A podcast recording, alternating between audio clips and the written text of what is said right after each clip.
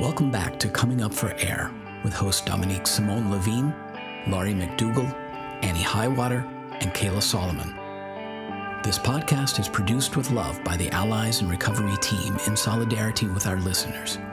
Come in and sit with us for conversations on the most pertinent topics for families navigating a loved one's addiction. We created this podcast, along with the learning modules and discussion blog, in support of you. We salute the work you are doing and your dedication to helping your loved one find a way through. And now, coming up for air. Hi, everyone. This is Laurie McDougall. Um, I'm coming up for air. Uh, we have uh, co-host Kayla Solomon. Hi, Kayla. How are you doing today? I'm good. Good to be here. And Dominique Simone Levine, the creator of the Allies in Recovery website. Hi, Dominique. How are you? I'm fine. Good morning, everybody. Today we have a special guest, and um, I think that Dominique is going to be the one to introduce her to all of us. Dominique, can you take it away? Sure, thank you. Uh, this morning we're talking to Dr. Mimi English. Uh, Dr. English, or Mimi, as most of us call her, has been involved, uh, has a, a, a, doctorate in education, and has worked in the uh, medical and mental health fields uh, throughout her career. I have known her uh, in, in uh, Springfield, working in a low income clinic in Springfield, in the north end of Springfield. Um, and most recently, she's been working as uh, uh an expert witness uh, for the uh, attorneys of people involved with child protection services. Um, she has a great deal of expertise in uh, three generation families and the foster system. So we're very excited to have her here this morning. We have a lot of grandparents on on the site, and, and I'm sure listening this morning, um, or know of situations in your family where a grandparent is raising a grandchild due to the predominantly opioid epidemic. Um, so, Mimi, we're very glad to have you. Thank you for taking the time this morning. Um, would like Kayla, would you like to open? Yeah, my, my biggest question is I would love to hear the patterns that you're witnessing in families and generations. Like, what are you seeing in terms of the, the patterns of substance use with generations? Well, I think it's it's not unusual that the parents of the person who is suffering from addiction are also in recovery, one or both of them. And also, the other pattern that I see is a lot of concern about whether the next generation is going to be lost in the same dynamic, is, is going to be also very vulnerable to becoming addicted to something. And I think that that it's it's very complex to look at how that family dynamic gets worked out or doesn't get worked out and what the relationship by the grandparent of the grandparents with the biological child that is their child is in regard to raising the grandchildren. That's something that i think is extraordinarily complex and changes almost daily in some families. Some days they're talking to the the person who's addicted and some days they're not. Some days they allow them to see their children some days they don't. And that's very very confusing for everybody. And i think the other piece of it is that part of what grandparents might not understand is that children if if a conversation involves something about them and their life and where they are and when they'll see their mom or dad again they're listening. Whether you think they're listening or not, they're they've got their ear to the wall. Recently, in my own family, I have seven grandchildren and four adult children. And recently, somebody broke up with, with their boyfriend. And I was driving my eight year old back from camp.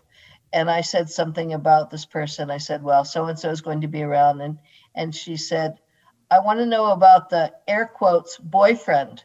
And I said, What? She said, You know, so and so's boyfriend. I said, Oh, well, they broke up. She said, Nana, I know that. In this family, if anybody whispers something, you know the whole story within five minutes. Yeah. And she's eight. She's eight. So I think that that's true to varying degrees with different age children. And the younger the child is, the more there is an assumption that if they're not very adept in their language, in their expressive language, that doesn't mean they don't have reflective language. And they do understand many things that we don't give them credit for understanding. And of course, they have a primitive understanding of whatever's going on. So, any kinds of words that we use that they don't know, they'll make up their own meaning for what that word is. So, what do you suggest in terms of communicating with these kids, with the grandkids? What what makes sense in terms of communicating with them about the the situation? I think it's really good to have some clinical support for the children and to have guidance from the person who's working with the children. I think all children whose whose grandparents are raising them should be involved in some kind of therapy where at least they have a checkup every now and then, not necessarily weekly therapy, but some way for somebody else outside the family to have their finger on the pulse of what's going on with the child. And then I think that the grandparents should take the lead from the therapist. Hmm. I think the grandparents have way too much emotional baggage to be able to make these decisions independent of some outside help. It seems to me what you're saying, Mimi, is also applicable to the grandparents responding and, and behaving around their own children and using the grandchildren as levers. Yes. And and everybody's confused and and and it, it comes back down to what's the goal? And if the goal is to protect the children, then you will react in you react in ways that may not be the best for your own if you're protecting the grandchildren you may not react in a way that makes craft sense uh, with your own daughter or, or son at this point uh, you're doing things with the goal of, of protecting the children but h- how would we create a system, a, a change or improvement in the family dynamic that leads with craft and provides a, a, way of behaving that's good for both the children and the grandchildren? Well, I, I think that we have to really look at whether or not there's any conscious or unconscious desire to alienate the children from the parent. Mm-hmm. So the alienation of the parental group, if there are two parents, assuming they're both still on this earth, um, I always try to tell grandparents that when they're talking about the parent of their grandchild, they need to remember that they're talking about part of the grandchild, that children are part of their mother and their father, for good or for bad.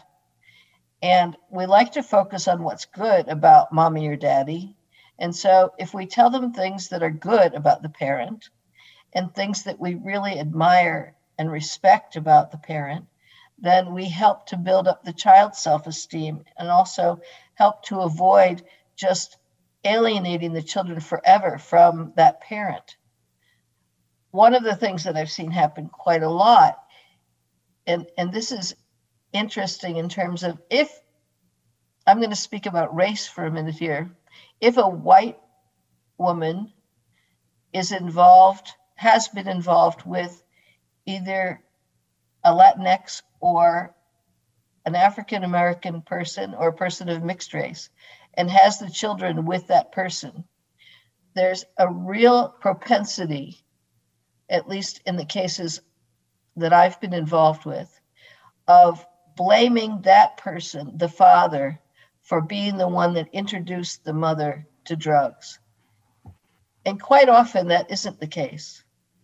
And that person gets demonized.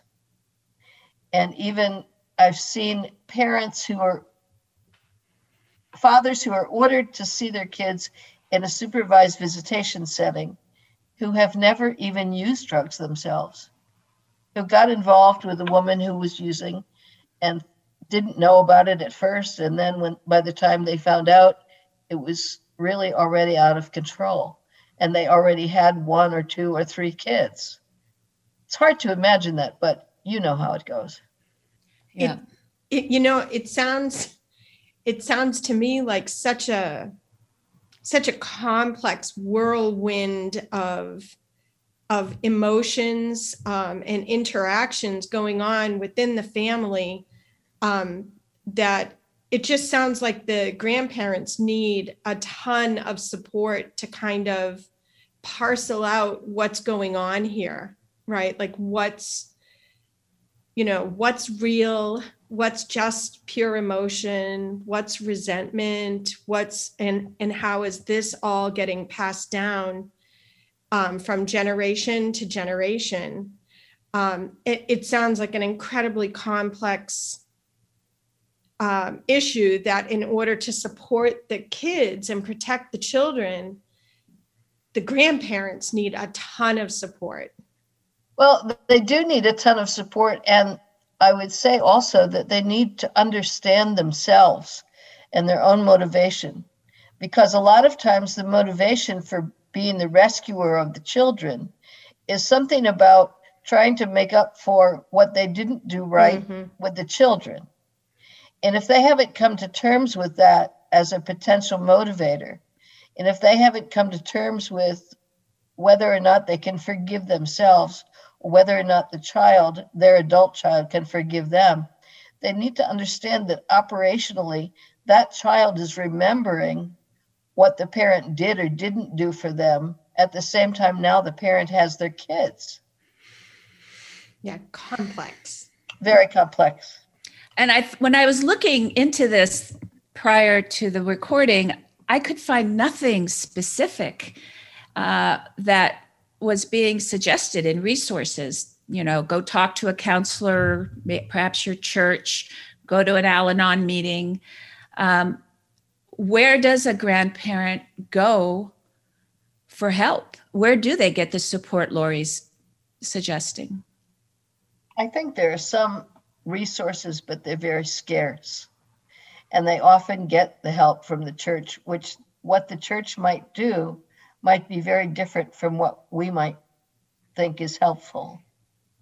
And so, you know, you can't just pray about something and have it be all right, especially when it involves the complex emotions of three generations of people who are trying to figure out how to navigate a very um, a huge minefield in terms of what can happen to the child's inner life in this dynamic and how they understand or don't understand where their parent is. I have, you know, done counseling with children who were raised by various other people because of their mother's addiction. And one of the things she told me at some point was she said that she told the people in her class that she was going on a vacation to, I think they said Mexico, over spring break to visit their mom because they hadn't been able to address where mom was. Because mom was incarcerated at the time. And so then when they came back to school and all the kids started asking her about the trip, she was just lost. She couldn't really tell them about the trip because it was made up but she had to figure out something to say to her peers when they said, Where's your mom? And why don't you see your mom? And why are you living with your grandparents? So she made up a story that her mom didn't live in this country. Wow. So, Yeah, and I, I- when I think of it from the uh, clinical orientation, it's like you have generations of of shame, basically, and that's what you're describing as shame. So the grandparent also is going to feel possibly feel some form of shame for oh because of this and this and this my child became an addict which is something we deal with all the time here. And then you have the the the child of that person the grandchild who's also feeling shame like where's my parent? What story do i have to make up? The actual story is not okay. And you know one of the things that we talk about a lot um, at least in my group is how to be able to come up with an acceptable story that involves the truth Like, how do you hold your truth so you don't perpetuate the lie of what's going on? Because there's so much lying when it comes to substance use. And how do you not encourage lying, but come up with a truth that actually feels palatable to communicate with other people? Yeah, that's really important. But I, I the other thing that I was going to say is that you know a little a little shout out to therapy because what therapy does as opposed to some of the support groups is it, it, the idea of therapy is that you're looking more internally at your own personal dynamics so that you're looking at what what your inner life is like what your inner thoughts are like what what dynamics you come from and then what dynamics you're continuing. And and really what therapy is about is having enough insight into yourself that you could begin to change and so in this case you could see the the dynamic of when people don't work on that change, it perpetuates. You know, you have to do something to change the cycle and the legacy of the family. Right. And I think that's kind of bringing it back to the craft piece of it. I think that craft actually that that is what it promotes, what it encourages is how can I change? What it, what are the different things that I can do to address this differently? and just bringing in the positive communication alone is going to help uh, grandparents uh, working with grandchildren and their own um, child or adult child um, that's dealing or living with substance use disorder in the moment. Um, but also the uh, the other thing about all of this is um, taking like you you kind of alluded to this Mimi earlier taking into account the age of the grandchildren that you're dealing with and um, absolutely promoting honesty and truthfulness but also taking into account what their um, what their age is and what inf- how to convey that information to them um, so that it's not traumatizing or as traumatizing or um, I think that's an important, and that's coming from my my teaching background, right? That it it has to be age appropriate. Well, and I think that that your point, Lori, and your point, Kayla, is that therapy can be helpful if it helps people retell the story. Yes. And re recraft the narrative. Yeah. And that can happen at different ages with different children. But the piece that I think is most salient here is you know, we want to focus on the children, but we really have to focus on the grandparent. Yes. Right. Because the grandparent is really providing the emotional environment for the children. And if they've got some kind of really um, defended position regarding who they were as a parent, or even if they understand the ways that they may have not done the job they wish they had done. I don't know any parent of adult children who hasn't said, Oh God, did I miss that? You know, there are ways that it's to be a parent is to, to never be able to avoid making mistakes. You can't avoid that. You make mistakes all the time. And some are big ones and some are small ones. But if the grandparent is in there thinking they're going to rescue the grandchildren from the things that happen to their own children, then that grandparent needs somebody to talk with about how their motivation might change if that original wound was more healed. If they could really open to the idea that the child with the substance use disorder could maybe someday have the children back. But there seems to be a locked in position where if the grandparent gets the children, they want to keep them. And their idea is that it keeps them safe. But there's also another dynamic going on, and that is if they keep them, then they get to wipe away all of their mistakes. That's not true. That can't happen. And if I, if I could break in for a second, Mimi, because that is what we are doing, which is is trying to change the response and the behavior of that grandparent, and in this case, towards their grandchildren. But I don't want us to forget that to help the grandchild, you're going to want to help the parent of that grandchild. And so it's a lot of work for that grandparent, but they need they should be looking at ways of improving the relationship with their own children too, in order to help all that dyna- to the whole to help that entire dynamic. And I think craft provides the sanest, simplest, uh, most specific way that that grandparent can begin to change the relationship with their own child um, in a way that everything calms down a little bit for everybody, for all three generations.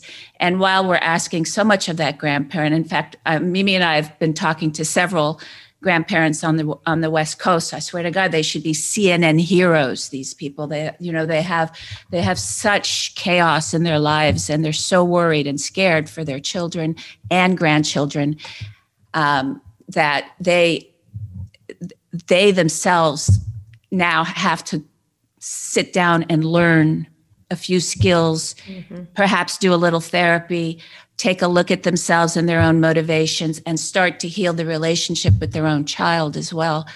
Um, for for everything to be a little gentler for that grandparent, we want you we want you to feel a little calmer and a little less overwhelmed, and a little less uh, easily triggered because you're so stressed and scared. So it's it, it's a big job here. Uh, I think our site in craft, teaching you craft, does a good piece of it in an easily digestible way. Um, but it's there's so much more to be done for especially for those children. So Mimi, you're recommending that there's at least a therapist on board um, for the child and family therapy. I mean, what do you do to try and repair the relationship with the parent at all? Or or is that not what you would do at this at this stage with young children? It depends on the age stage of the child and how much time they're spending with the parent whether they see the parent whether they don't see the parent. But i think that family therapy is really hard to find these days. And even individual therapy for kids is hard to find because so many people are still really wanting to do virtual, which really doesn't work very well with kids. I mean, certain age kids can do it, but little kids can't. Um, I think that one of the things that's most complex about it is that if you could involve a guidance counselor, if the child is in school, it might be the guidance counselors who would have more access to the child in a regular way even if they weren't counseling them every week, they would see them mm-hmm. around. And that could be very mm-hmm. reassuring to a child who feels like they need some other place to take some of their confusion. So, guidance counselors, I think, would be a good resource. The other thing I, I noticed in the cases we've worked on and, and in other cases is that the grandmother, if there's a heterosexual couple raising the children, there's one person who usually is the communicator with outside people.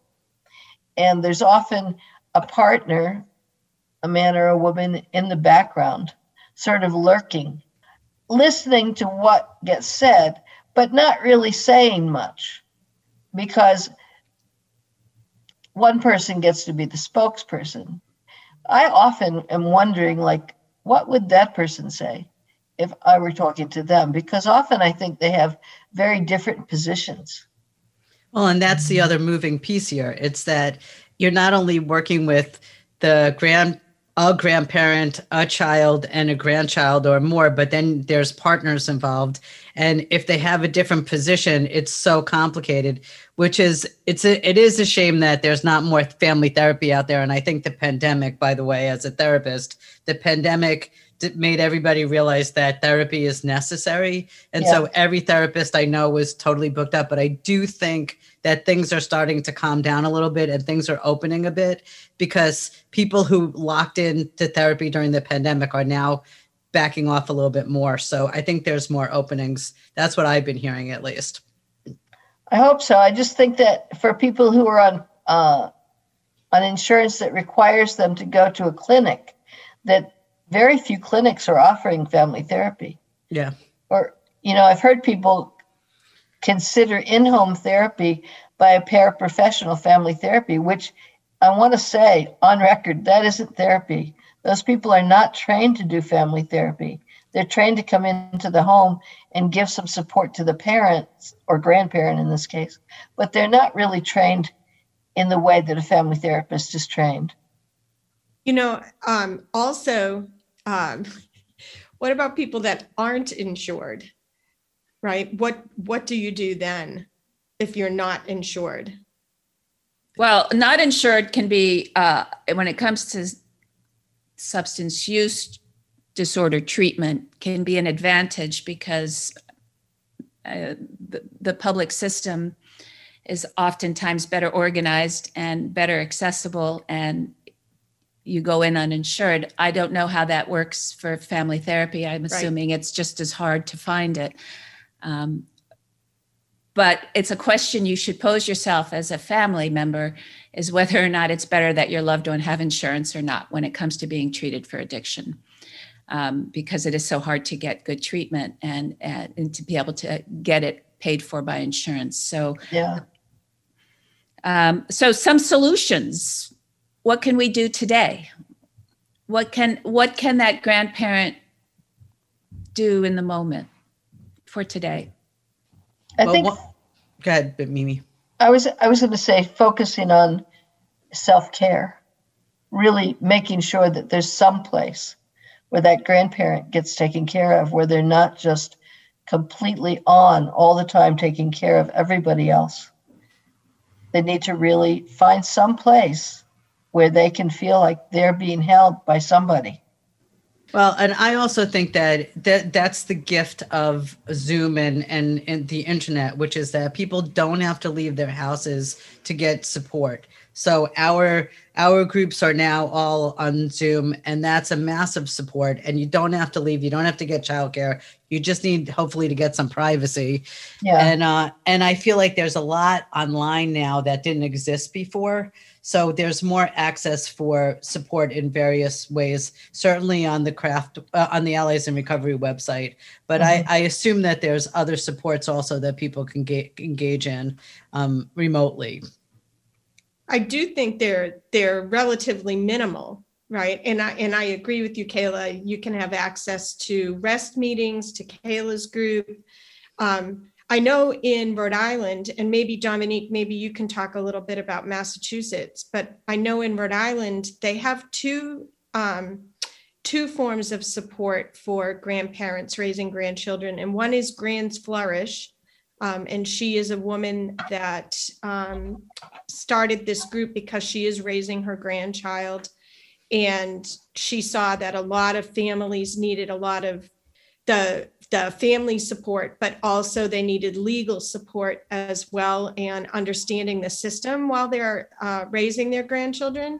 Um, so she's a great resource, but she's also, she's out of Rhode Island uh, and um, the other thing that they do in Rhode Island is they have an organization that has a reunification. Um, they call it a reunification process. It's not that all families get reunified, um, but they have a system where they're working with case managers, with the family, the grandparents, um, and they provide uh, recovery coaches or um, and what a recovery coach is under these particular circumstances are um, people with lived experience that have experience with like having their children taken from them and now grandparents are now raising the grandchildren and those recovery coaches actually help the person um, that is living with substance use disorder but within this whole system of the reunification process they're all working together so there is absolutely a case manager that's working with the family. There's someone that's working with the child or the children, and then there's a recovery coach that's working with the um, with the person with substance use disorder. So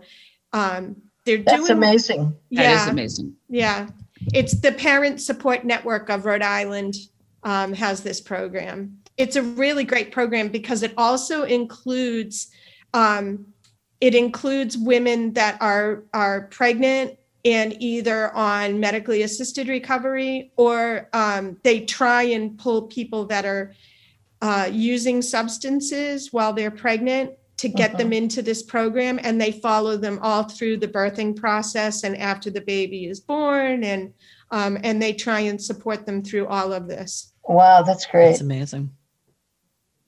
Well, if I could uh, give a shout out to the Institute for Health and Recovery, IHR, Cambridge, Boston, uh, Massachusetts, they are national experts on substance use disorder and children and parenting.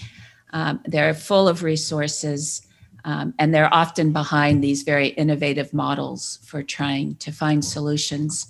The other thing I suggest to grandparents on our who come in uh, onto the site and write in questions is you may not have anything in in your area and that's especially true in the south by the way where the number of grandparents raising children is the highest in the country right along mississippi louisiana right down in there uh, were upwards uh, increases of like 30% of, of, of these these th- three uh, generation situations. Um, So if you're in an area that has is very poorly resourced, I get you to call Massachusetts, or I get you to call the what uh, Rhode Island.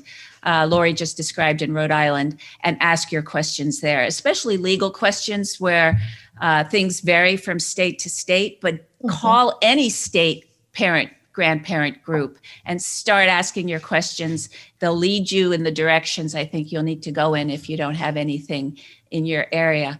But it's it it's it's miss or it, it- it's hit or miss right now. There's a lot of innovative local work being done. Use the telephone and the internet to find something that and someone to talk to. Um, there's a, a lot of confusion on the legal issues. Can you say a few words, Mimi, about what happens when when Child Protective Services is involved in these three generation families? It's very um, adversarial quite often, that there's a dynamic that is created and not helped by um, the the people who are doing care and protection cases because there's an attitude um, that's pervasive, I find, in a lack of training in understanding substance use disorders among the people in the parent agency of DCF. They don't always understand that it's not a choice. There's really a lot of educational work that needs to be done with DCF around understanding substance use disorder in a more broad based way, in a, in a way that really does bring in the generational focus and the generational trauma. I think that quite often, uh, I know that there are epigeneticists who are really looking at the transmission of trauma across generations. And when you look at substance use disorder across generations, it goes back way more than three generations.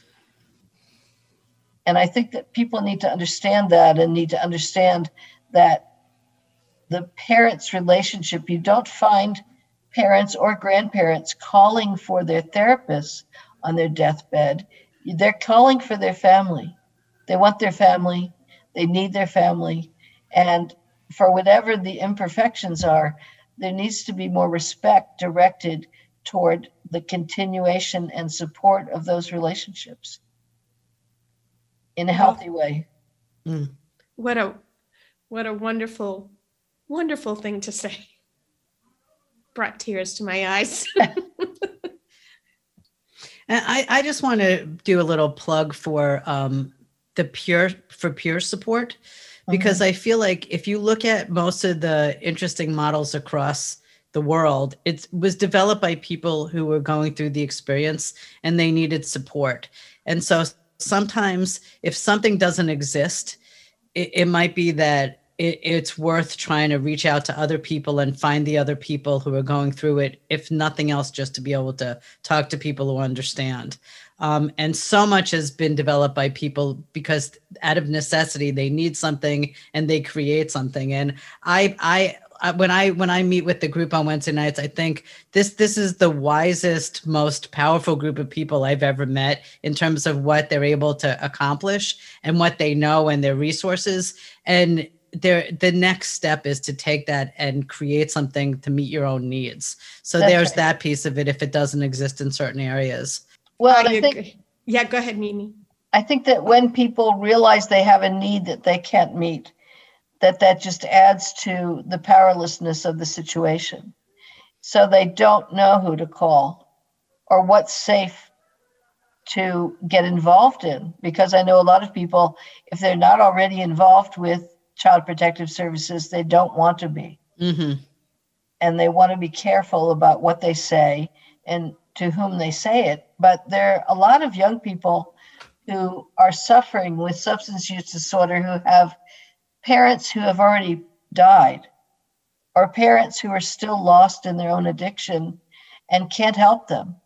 So there are lots of kids and lots of people who are suffering who don't have any resource other than the Department of Children and Families to help them. Yeah. Right, right. Well, ladies, this was a wonderful, much needed conversation. And maybe in the future, we can have Mimi back on and dig uh, deeper into this particular topic. So thank you so much, Mimi, for joining us. You're welcome.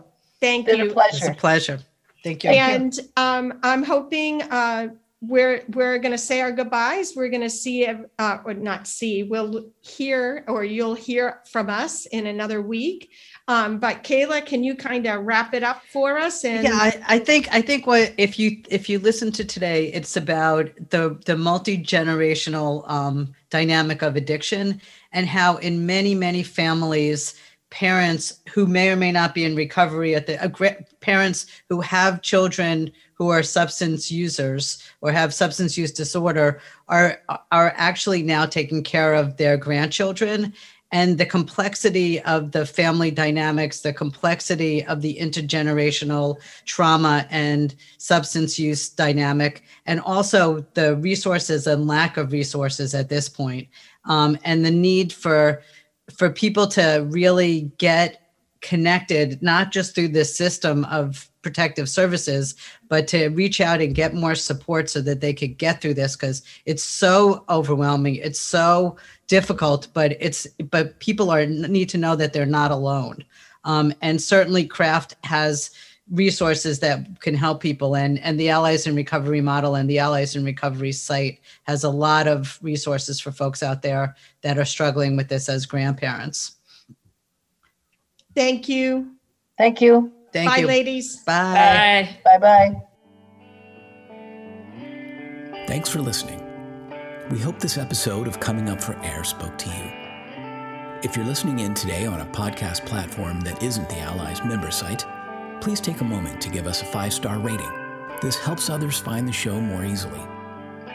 If you have a suggestion for a new topic or a guest for the show, please reach out through the Contact Us form on alliesinrecovery.net. Special thanks to our hosts, our guests, and our production team.